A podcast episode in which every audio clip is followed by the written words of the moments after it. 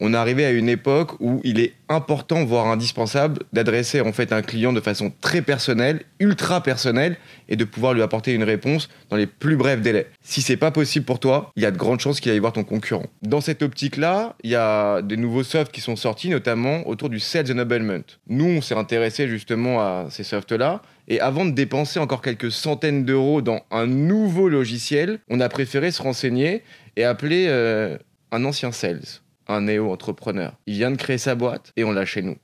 Le sales enablement, c'est un sujet euh, qui, euh, qui m'intéresse énormément.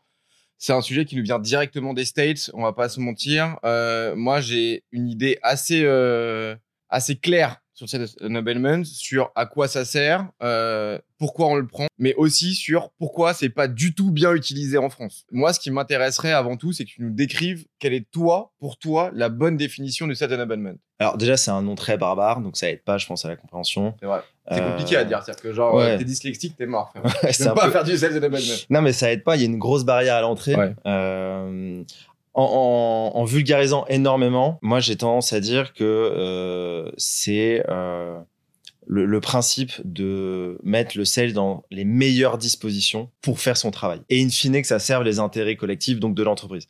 Mais c'est ni plus ni moins, si on, vulgarise à l'extrême, que de la formation plus plus plus. Et si on s'attarde sur euh, le sens étymologique du, mot, enablement, la traduction, c'est simplement activation. To enable something, c'est activer quelque chose. Donc c'est très mécanique, c'est très robotique, euh, c'est très industriel. Mais déjà, on comprend mieux ce que ça veut euh, sous-entendre. On parle d'une ressource clé pour l'entreprise, le sales, qui amène du revenu. On va essayer de l'activer au maximum pour qu'il active encore plus de revenus. Donc c'est tout ce qui gravite autour de cette activation-là. Est-ce que on pourrait définir en une phrase que c'est une solution qui permet de gagner des points d'efficience au sales? C'est-à-dire, mmh. mec, en gros, euh, plutôt que de te casser la tête sur des tâches à très faible valeur ajoutée, je te donne la bonne information au bon moment pour le bon prospect et maintenant. Ouais, et même on parle beaucoup de SaaS euh, autour de l'enablement. Ouais. Euh, moi, je pense qu'avant d'être des outils, c'est aussi une, une, philosophie, des process. Euh, on peut euh, mettre en place de l'enablement sans avoir d'outils. D'ailleurs, euh, c'est ce que je recommande. Les outils, quels qu'ils soient, hein, enablement ou autres, ils sont là pour passer à l'échelle. donc ça, c'est le premier point. Et, je pense vraiment qu'aujourd'hui, ça touche en prince, en, premier lieu les équipes commerciales, mais l'enablement est partout. Et à partir de combien de commerciaux, justement, ça devient intéressant, utile, voire indispensable d'avoir une solution de sales enablement? Moi, je pense que aujourd'hui, à partir d'une dizaine d'équipes commerciales, alors attention avec euh, cette nomenclature, mais dans l'équipe commerciale, je mets pas que les commerciaux, il y a aussi les équipes support qui jouent un rôle fondamental et qu'on oublie souvent. les équipes customer success, d'account management, voilà, une dizaine de personnes. Ok aujourd'hui pour mettre en place ce genre de, de stratégie, de politique d'enablement, mm. selon moi, et tu me dis si je me trompe ou pas, il faut plusieurs en fait départements. C'est-à-dire que si t'as pas une adéquation avec le market, c'est mort. Si t'as pas une adéquation avec l'IT, c'est mort. Ou avec le avec les sales, c'est mort. Tu mm. vois comment justement tu fais pour faire en sorte que il y a cette fluidité euh, entre ces différents départements pour que tout se passe dans les meilleures conditions? Euh, c'est une très bonne question. Je pense que il euh, n'y a pas de réponse euh, arrêtée là-dessus. Ça, dépend aussi beaucoup de la philosophie, du mindset de l'entreprise euh, et de ses ambitions. Si je lis la sous-jacente à ta question, est-ce que on a absolument besoin d'avoir un département marketing pour mettre en place un outil de sales enablement Non.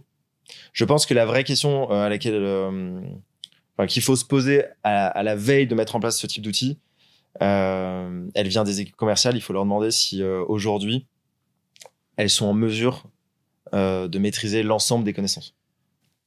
Ouais, ok. Est-ce que tu n'as pas peur justement d'avoir la première, le premier argument phare du sales, c'est pas ma faute, c'est la faute du marché, ou on n'a pas les bons outils, ou c'est la faute du client. Tu vois ce que je veux dire?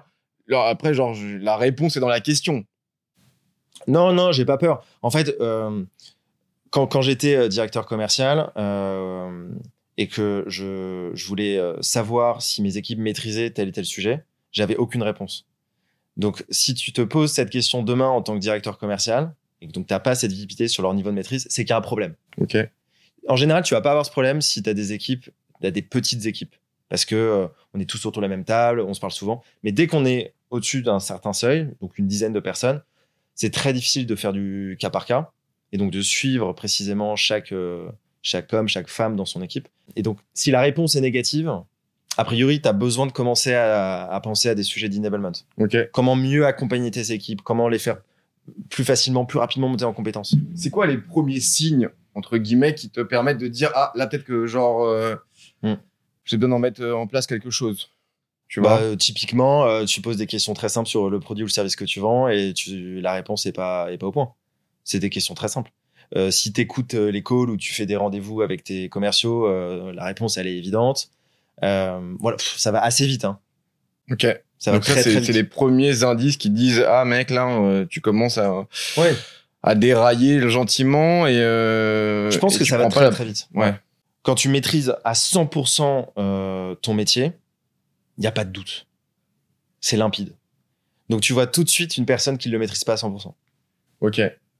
Et ce serait quoi, selon toi, justement, les, bonnes pratiques à adopter lorsque justement tu décides de mettre en place une solution euh, de set enablement pour être sûr justement que c'est bien fluide entre les équipes, que c'est bien utilisé et que justement c'est profitable à chacun?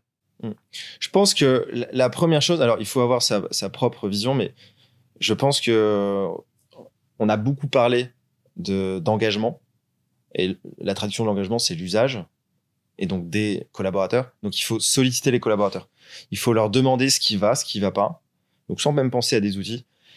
Commencer de manière très artisanale avec euh, des workshops, de la documentation.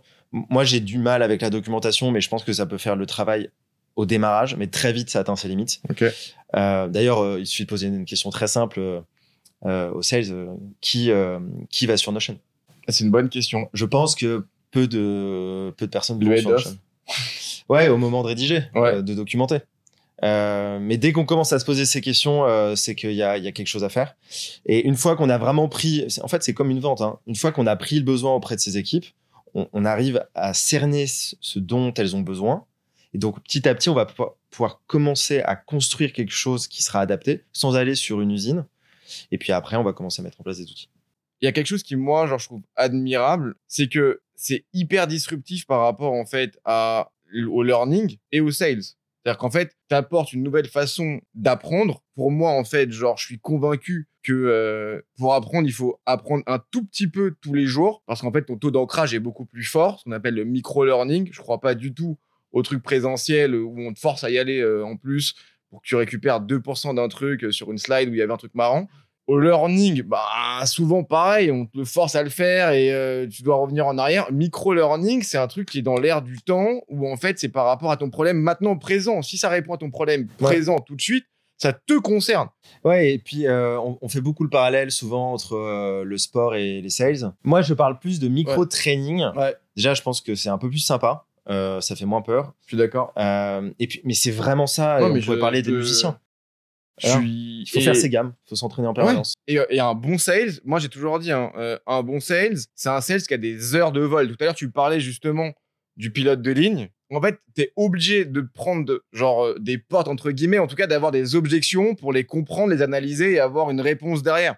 Si tu n'as pas un outil qui te permet de donner en fait ces réponses hyper rapidement, bah en fait euh, tu vas mettre beaucoup trop de temps à monter en fait en en compétence. en compétence effectivement. Et puis il faut se tromper pour progresser euh... t'es obligé il y a personne euh, qui arrive qui dit ouais moi je suis un head of sales je sais faire. Non frérot voilà, voilà. c'est le sens de la vie. Exactement. Le roi lion. Je pensais pas à ça. Non, mais d'ailleurs, en parlant de learning, c'est assez intéressant. Euh, on, a, on, a, trouvé une étude qui relatait le fait que 70% des connaissances qui suivent une formation traditionnelle sont oubliées dans les 24 heures. 70% Dans les 24 heures. Donc ça revient euh, quand même à faire des formations pour rien. Donc soit investir du budget externe ou euh, du temps interne pour rien. Ouais, ouais, non, mais Donc il faut changer les choses. Après, j'ai un convaincu. Vous pouvez retrouver cet épisode en intégralité ainsi que l'ensemble de nos podcasts sur wearesales.io. Tous les 15 jours, nous partons ensemble explorer les thématiques et sujets brûlants de la vente B2B. We Are Sales by Dreamcatcher Sales, le podcast créé par des commerciaux pour des commerciaux.